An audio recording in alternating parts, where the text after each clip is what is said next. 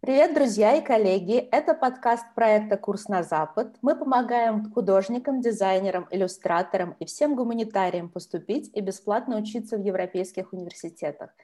А, сегодня с вами из дождливого Лондона я, Татьяна фон Белен, графический дизайнер и автор проекта. И я, Катя Киселева. Я не графический дизайнер, я вообще работаю в IT, но в душе я гуманитарий. Совсем недавно я закончила магистратуру в Лондоне, и поэтому наша тема мне очень близка. И к нам сегодня присоединится гостья Мария Эльстер-Кузык, иллюстратор и сценограф из Австрии. Маша закончила Академию Ангеванте в Вене. Маша, привет. Привет, Катя, привет, Тася. А, спасибо за представление. Да, я а, к вам с приветом из солнечной Вены. И, собственно, переехала я уже вот меня такое ощущение, что это было совсем недавно, а оказывается, что это уже 10 лет. Ай, рассказывай, рассказывай. Что было в Петербурге? У меня была там, ну, практически карьера. Тася уже упомянула, я работала иллюстратором и графическим дизайнером. Это мое первое образование, графический дизайн. Иллюстрация — это просто моя страсть. И так вот я уже заканчивала университет, работала на фрилансе очень много с утра до ночи, жила в коммуналке. Кто-то стучится мне в дверь, из моих соседей говорит, знаешь, а в журнале Time Out Петербург есть вакансия арт-директора а не хочешь попробовать? Я такая, а чё? Я тут же немедля подалась, послала им портфолио, мне прислали творческое задание и пригласили работать. А потом были, было, кажется, полтора-два года тайм-аута Санкт-Петербург. Это было шикарно совершенно, я многому научилась подняла саму свою самооценку немного, насколько это у меня получилось. А потом, как вы все знаете, пришел финансовый кризис. Когда он начался? Он, получается, он начинался в Америке, это был 2007, до нас это докатывалось в восьмом, а, по-моему, со всей вот тягостностью где-то в девятом же, да? Вот, в девятом грохнуло. Да. Были проблемы с зарплатой и так далее, да я решила бросить все и поехать э, поступать в Вену. А у меня одна подруга туда переехала, у нее муж программист. Подруга пригласила меня просто в гости. Я заехала в гости, мне Вене жутко понравилось, потому что там очень много природы, но, по крайней мере, она меня водила такими природными местами. А еще мне однажды приснился сон, вообще как-то своими снами довольно ведома, что я сижу где-то в театре и смотрю на какое-то какое огромное представление, и там что-то на сцене такое крутится, все что-то происходит, и я как-то к этому причастна. И потом как-то я понимаю, что вроде бы я сценограф, ну то есть я точно была не актриса, не режиссер, но вот что я вот придумала вот эту крутящуюся сцену. Подумала, о, прикольно было бы, кстати. Так решила поступать на сценографию. Да, а, мой через университет, сон. да, через сон. Да. У меня, кстати, диплом был про сон, но это потом мы дойдем до этого. Дойдем. Да, этот уни- э, университет называется прикладных искусств в Вене. Ангеванте это называется прикладное, то есть ангеванте кунст, но прикладное, конечно, это раньше было вот этот вот, вот это вот все с мебелью, с живописью и так далее, да, то есть прикладное к чему-то. А сейчас оно прикладное на самом деле либо к самому себе, либо к социуму, к обществу. И значит, и значит тебе приснился сон, ты, а, значит, увидела себя в роли сценографа и пошла учиться 6 лет. Да. На я немецком ожидала... языке. Я вообще не ожидала, что меня возьмут. Я э, портфолио набросала, послала им по почте, ну, в смысле, по электронной, спросила, как бы, есть смысл? Он сказал, конечно, есть. На, на немецком языке, да? На немецком. Я до этого уже как бы собираясь в Вену, я в Гёте-институт в Петербурге э, на первый такой начальный курс э, сходила. Потом взяла себе частного репетитора, мы с ней два месяца позанимались. А потом я поехала в Вену до поступления, до экзаменов за 2-3 месяца. То есть я поехала летом, а экзамен был осенью. Я решила летом три месяца в Вене пожить, как-то почувствовать, расслабиться, поучить английский, немецкий. А, немецкий там был, по-моему, полтора месяца. Английский интенсива. ты знала уже тогда? Да. Угу. Английский я уже знала, и вот был полтора месяца интенсива а, немецкого. Э, получилось так, что э, я приехала с начальным курсом, а там был какой-то легкий тест, что меня прям а, перебросило на 10 уровней выше. Мне как бы сказали, ну вот хотите... Так, так вот, и все начинается с того, что я, а, можно сказать, да, вот как будто по счастливому случаю меня перебросили в какую-то верхнюю группу немецкого языка, но я была тогда все равно самой худшей, потому что в высших группах немецкого люди уже что-то могли. А меня как-то переоценили и закинули наверх. А у меня жутко болела голова, я чувствовала себя человеком, который ничего не понимает, который ни в чем не ориентируется. В общем, какие у людей э, мечты и представления о том, что он переезжает, мигрирует за границу, типа вот я приехал, и жизнь с нового листа. Нет, mm-hmm. ты как бы... У меня было ощущение, что я встала после инсульта. Но тебе надо учиться говорить, да. Тебе надо учиться как бы ходить, потому что да. в городе такой, а куда? Ты пытаешься там кому-то что-то на английском, а в Австрии не очень с английским. Ну, как бы нормально, но, например, не, не у всех продавцов во всех магазинах и так далее. То есть получается, что э, возможно, что это не очень хорошая, то есть это не очень радостная новость, когда, например, ты э, приезжаешь на, учиться на языковых курсах, а тебе да. говорят, как у, какой у вас замечательный уровень, давайте вы пойдете на уровень повыше. Надо три раза подумать, стоит ли вообще соглашаться на такое, да? Я пошла. Это, конечно, мучение, но после этого э, говоришь просто намного лучше. То есть это, это стоит того. Э, ну, это как учат плавать, когда добрые там отцы кидают своих детей с моста, и они потом чемпионы по плаванию. Скажи нам, а, как ты собирала портфолио, что ты писала в мотивационном письме? Портфолио я не собирала, я сделала новое абсолютно. С нуля? С нуля абсолютно. И что там было? Ну, вообще я собрала как бы вот э, такие свои старые, там вот я, смотрите, рисовать умею, у меня там портреты и так далее, классические. Академические? Академические в основном, да. Я взяла себе несколько направлений. Например, я себе взяла, придумала, что я сделаю для оперы сценографию, что я сделаю для театра, что я сделаю какую-то пространственную инсталляцию. Ну, это все на компьютере, естественно, я не воплощала это в жизнь. И это все нарисовала. Угу. Вот. И описала. И описала, да, как бы что я об этом думаю, почему я это делаю вот так вот. На немецком? Нет, все на английском. И общалась ты с ними, когда ты спрашивала их, стоит ли мне? Это все общение происходило на английском? Да. да. А ты упомянула экзамен. А, как это... Вот мне, например, это все очень удивительно слышать про экзамен, потому что mm-hmm. мой процесс был, а, собираешь все необходимые документы, отправляешь и ждешь там сколько-то месяцев этого решения. Mm-hmm. А у тебя был экзамен. Расскажи, как это? Экзамен. Он длился два дня. Нам дали три задания, э, три, нет, семь заданий плюс что-то еще. Кажется, э, нужно было написать мотивационное письмо прямо на месте. Да. Нужно было описать, что ты вообще хочешь от сценографии, что ты ей можешь дать условно говоря. Так вот, а два дня заключались в том, что ты себе просто брал угол э, в комнате, ставил туда на козлы э, столик, и все. Ты мог уходить, курить, э, пить кофе, мог вообще два дня не появляться. Но чтобы через, но чтоб через два дня там на столе стояло, стояло все, что тебе задали. А что задали? То, что я помню. Первое было задание по сценографии.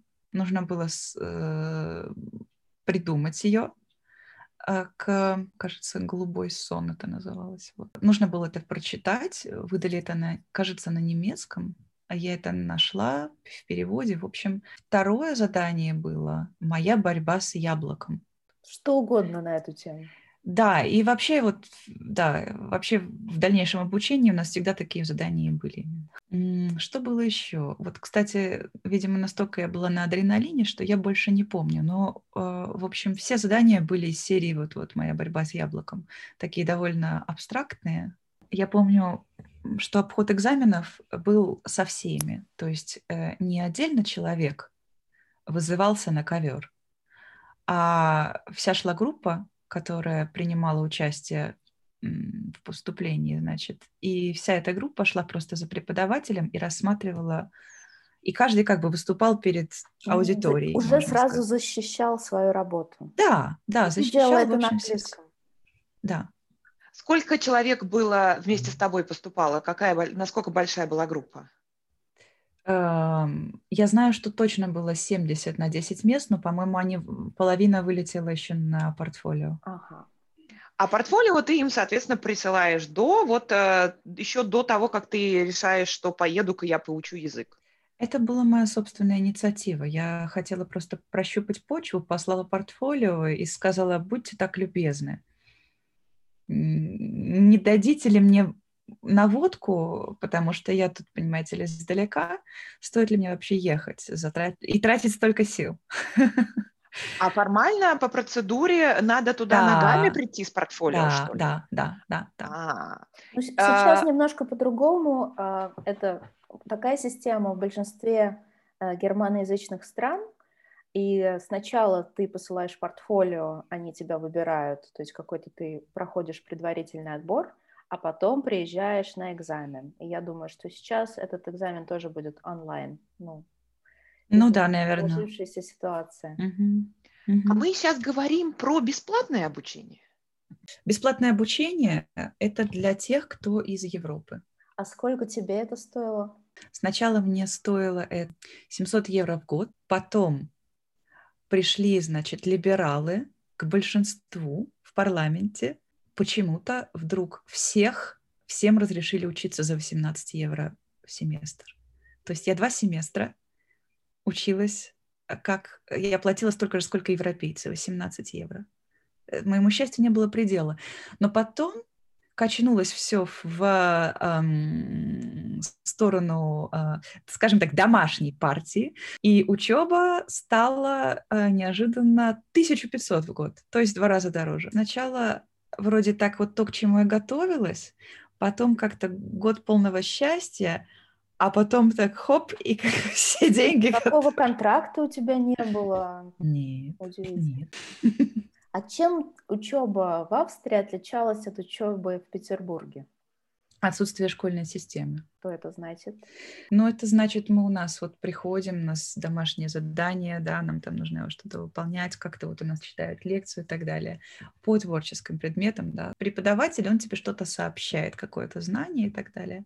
В Европе так, я не скажу за всю Европу, хорошо, я буду говорить про Вену. Я знаю, что, наверное, в, ну, в Германии похоже, что ты приходишь, у тебя есть мастер, мастер дает задание и уходит. А у тебя мастерская? Всё. Такая комната со столами, каждый себе там стол э, занимает место самое лучшее, тот, кто раньше пришел, вот, и э, делает свой проект. Потом приходит какой-нибудь профессор, например, по свету. Он приходит, и мы записываемся, во сколько кто может к нему прийти. Нету такой вот лекции, а вот он приходит, и он ходит от стола к столу и говорит, ну что там, вот какие у тебя идеи, чего, чем тебе помочь. То есть никаких вообще лекций нет? Лекции есть, но я их перезачитала все. Например, лекции по истории искусств я перезачла и так далее. То есть лекции были, конечно, были лекции по, например, истории кино и так далее. На них ходили в основном те, кто, у кого это было первое образование. А вот по возрасту, твои одногруппники, люди, которые поступали вместе с тобой, они были старше, моложе, такого же возраста. Какой примерно уровень у абитуриентов? Ну, были все помладше, лет на семь иногда. И все То австрийцы? есть многие, половина точно австрийцев половина. была. А кто еще?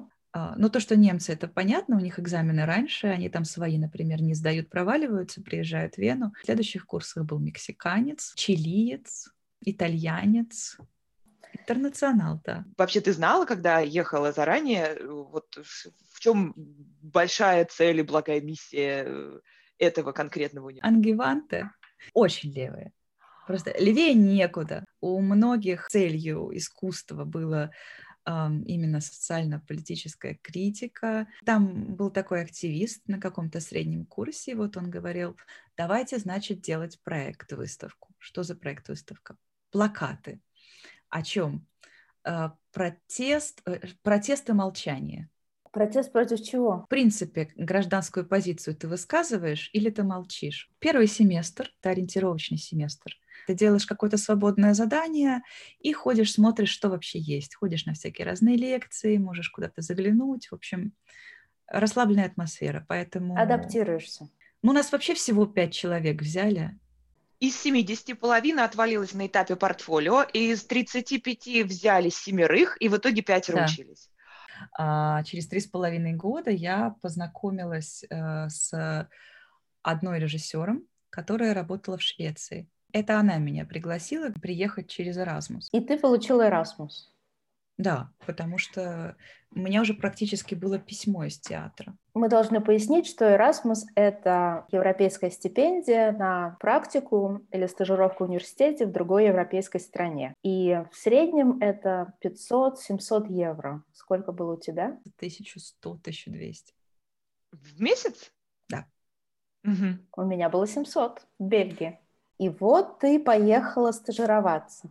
Да, И что, И- куда, что ты там делала? это была Упсала. Это для тех, кто не знает, не так далеко от Стокгольма, наверное, где-то час езды на поезде. Это четвертый, кажется, по величине город э, в Швеции. Там отличный театр, у которого было три сцены. Крупная сцена, средняя и маленькая.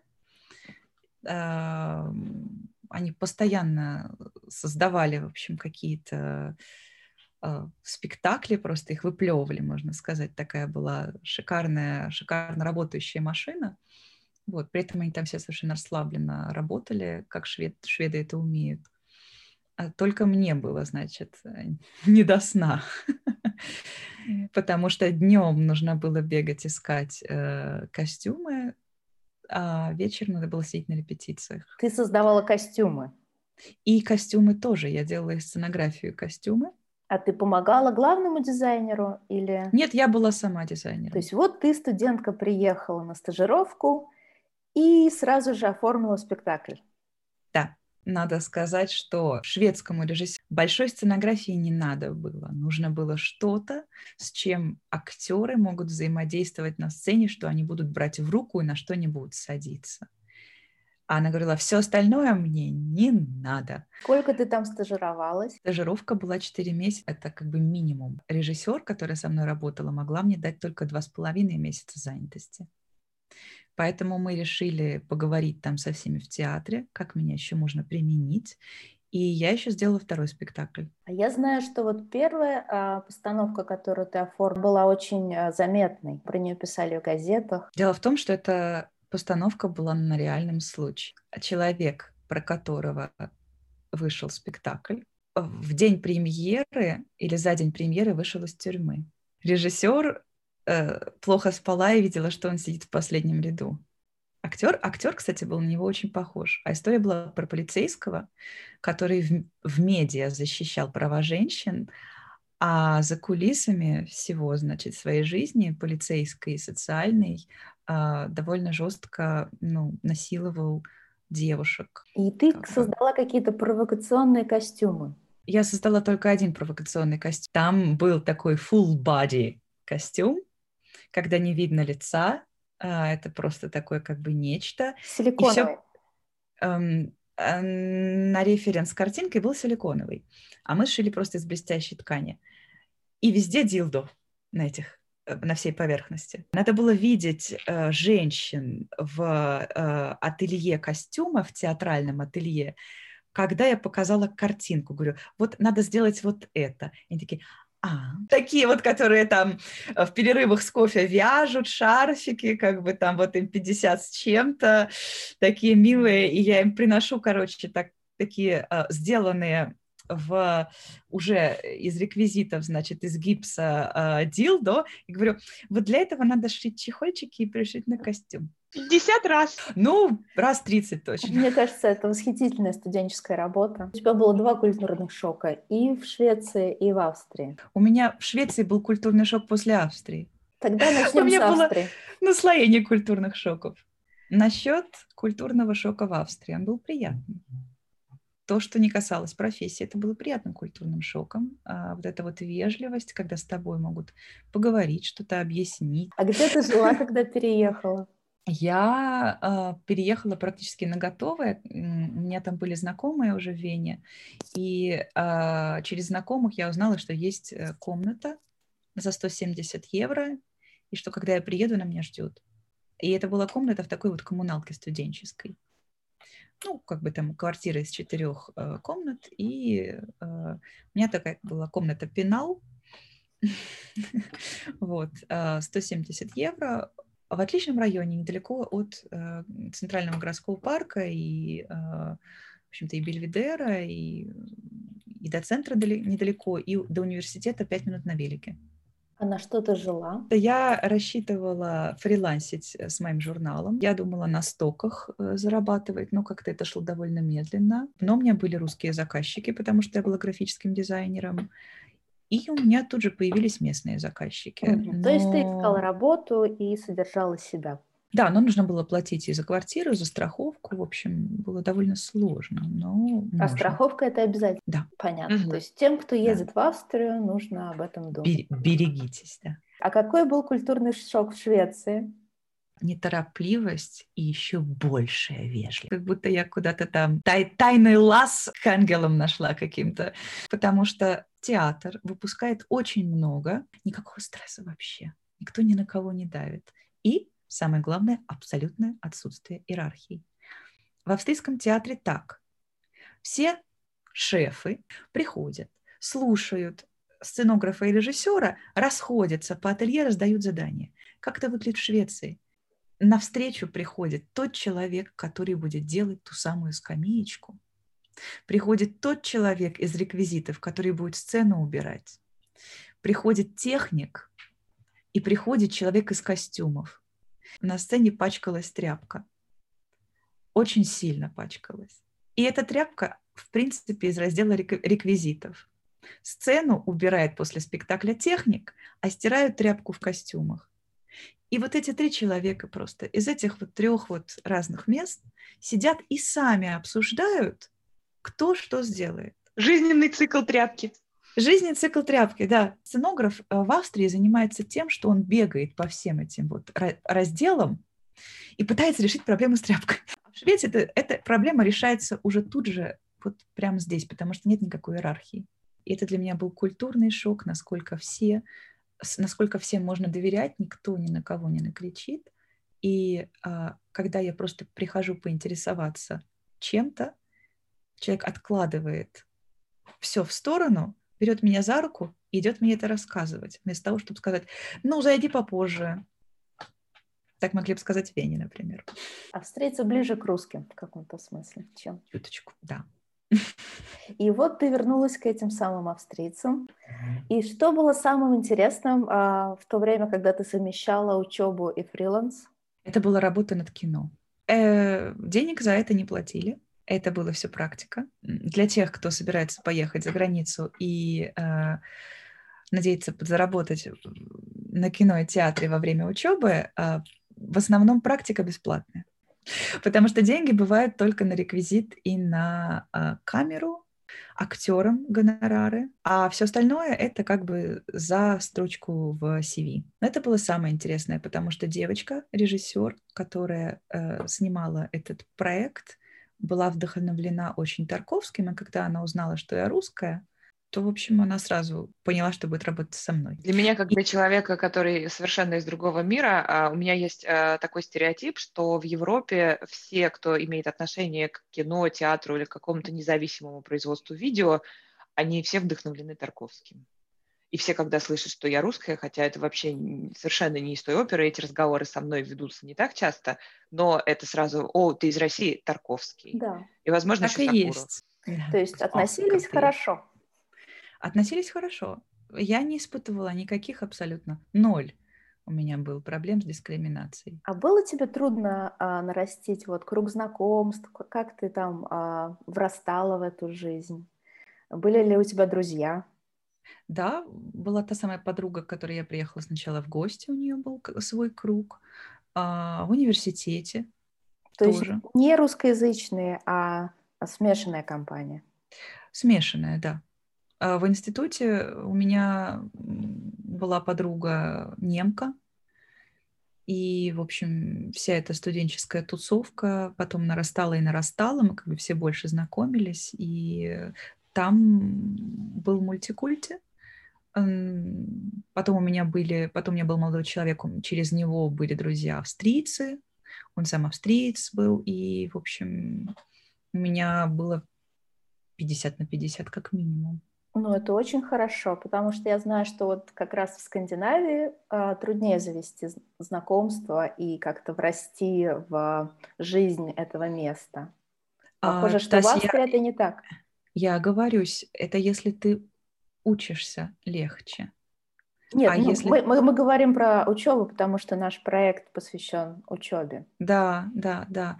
Ну, может быть, по крайней мере, студенты все вот художники, они все тусуются друг с другом, ходят пить пиво вместе, какие-то проекты вместе делают, и это всех сращивает. И потом они ходят друг к другу на дни рождения и на вечеринки. И вот ты упомянула, что а, ты поступила из-за того, что тебе приснился сон, и у тебя да. был диплом, посвященный сну. Расскажи нам. А я не собиралась изначально сделать диплом, посвященный сну. Э, обязательное условие диплома он должен был быть построен на тексте. То есть любая сценография должна быть завязана на какой-то текст. А какой-то текст, это может быть даже рассказ, это может быть стихотворение, это может быть театральная пьеса, это может быть целый роман. В общем, делай, что хочешь, главное, возьми какое-то текстовое произведение. Мне стало интересно пойти просто, я себе задала вопрос, откуда вообще все эти тексты взялись, вот это вот нарративное, вот это вот оно откуда? Я стала думать, ну, сказки, да, вроде как сказки, сказки, да, там братья Грим, вот это вот. Откуда это-то все пошло? Ну да, там были, значит, рассказчики какие-то, сказители, там в деревнях где-то, а это все откуда пошло? В общем, в итоге я докопалась до того, что все эти сказки, они в итоге изначально происходили от сказок шаманов. Первыми, самыми изначально вот этими вот нарративными как бы передатчиками, да, вот этих историй были шаманы. А шаманов это откуда? Такой ритуал. Ты бьешь в бубен и выпадаешь дня на три в шаманский сон. Тебя просто выносит. Куда, не знаю. Когда ты возвращаешься, ты уже... Жизнь больше никогда не будет такой, какой была раньше. А, да, а когда они там спят, скажем так, они видят какие-то сны. Вот они, когда возвращаются, они потом рассказывают, что они там видели. Так сны, это же вообще на самом деле вот это вот из подсознания, этот Фрейд, опять же таки. Вене, конечно. Конечно, да, я подумала, ну это же и психология, и сколько о снах вообще фильмов, есть прекрасный фильм Мишель Гандри «Наука сна», сколько вообще всего связанного со снами, и в сказках тоже все очень много завязано на снах. В общем, я докопалась до сна как источника вообще всего нарратива и сделала к этому диплом. Для меня это был вот такой прям колодец, да, вот такой вот источник. Мой диплом выглядел как а, кровать, наполненная водой. Чисто технически было ужасно сложно. Под кроватью стояли просто огромные блоки строительные, которые я завесила, чтобы было не видно. В кровати была вода.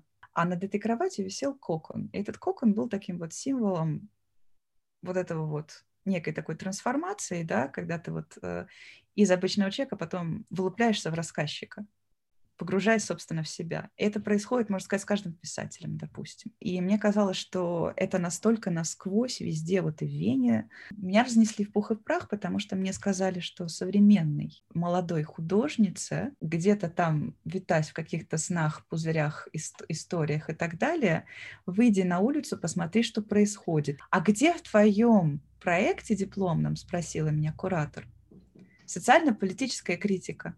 Я всех призываю искать максимально подходящий себе университет э, и максимально подходящую программу. И твой случай очень интересен тем, что этот университет тебе не очень подходил. Не совсем так. Там были другие отделения, на которых на самом деле можно было чуть-чуть побольше оторваться. Наверное, наш профессор был слишком в этой теме, что я скажу э, всем, кто куда-то хочет поступить не бойтесь менять. Если вы чувствуете, что что-то вам сейчас не нравится, не нравится, я не знаю, профессор не нравится, не нравятся коллеги, ассистентка профессора не нравится. Ноги в руки и переходите в другое, вот, в другой университет. В друг... Никто там гвоздями никого не прибил. Это свободная, открытая система. И сменить кафедру проще простого. Не было у меня вот этой вот свободы, понимания, что эта система настолько открыта. Ты мог, учась в Ангеванте, ходить просто в а, городской Венский университет на слушание, как вольный слушатель. Ты мог обойти все университеты Вены, а, посидев там где-то еще э, совершенно бесплатно, потому что система открытая. А я это как бы тогда чего-то не очень сильно почувствовала, сообразила, ну и просто, можно сказать, дотянула лямку. На диплом мы могли выбирать себе сами кураторов. Я, к сожалению, могла бы выбрать себе куратора, которая бы сказала, это то, что нужно сейчас вообще обществу. Например, а, потому что она сама любила Тарковского, она вообще сама любила русских, это была профессор по кино и медиа оно почему-то мне как-то не пришло в голову ее позвать. Пригласили самую-самую левацкую куратор.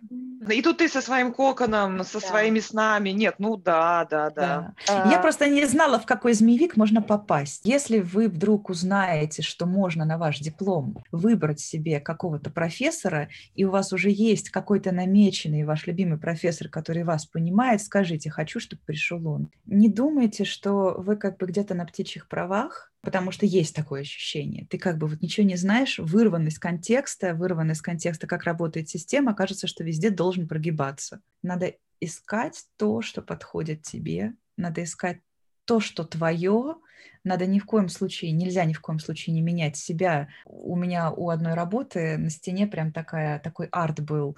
Don't try to be a banana if you're an apple, then you will always be like a second sort banana. Оставайтесь только с самими собой, даже если вы за границей, потому что действительно, во-первых, подстраивание начинается уже на уровне языка. Ты должен учить другой язык, и как бы голова уже автоматически думает, ты подстраиваешься. Ты учишь как бы заново новую карту города, ты должен жить в новых условиях, ты должен делать так, как делают тут, и поэтому подстройка, вот подстраивание, оно как бы вот уже в тебя вливается это все, вот здесь должны быть границы. А все остальное, что ты сам есть, продавливай, и будет счастье. Вот э, ты отучилась, э, ты написала диплом, э, у тебя за плечами потрясающе интересные стажировки. Ты просто понимаешь, что вот дальше я буду здесь искать постоянную работу, потому что это правильный путь, было ли у тебя такое, что там, не вернуться ли мне в Россию, или там, не переехать ли мне куда-нибудь еще? Как э, по ощущениям? Была ли какая-то усталость и желание снова что-то менять, или наоборот? У меня была усталость до того, как я поехала в Швецию. А работа студенческая вся была бесплатная, то есть было э, тяжело как-то со всех сторон. Потом случилась Швеция. Меня она вдохновила, потом я вернулась обратно в Австрию.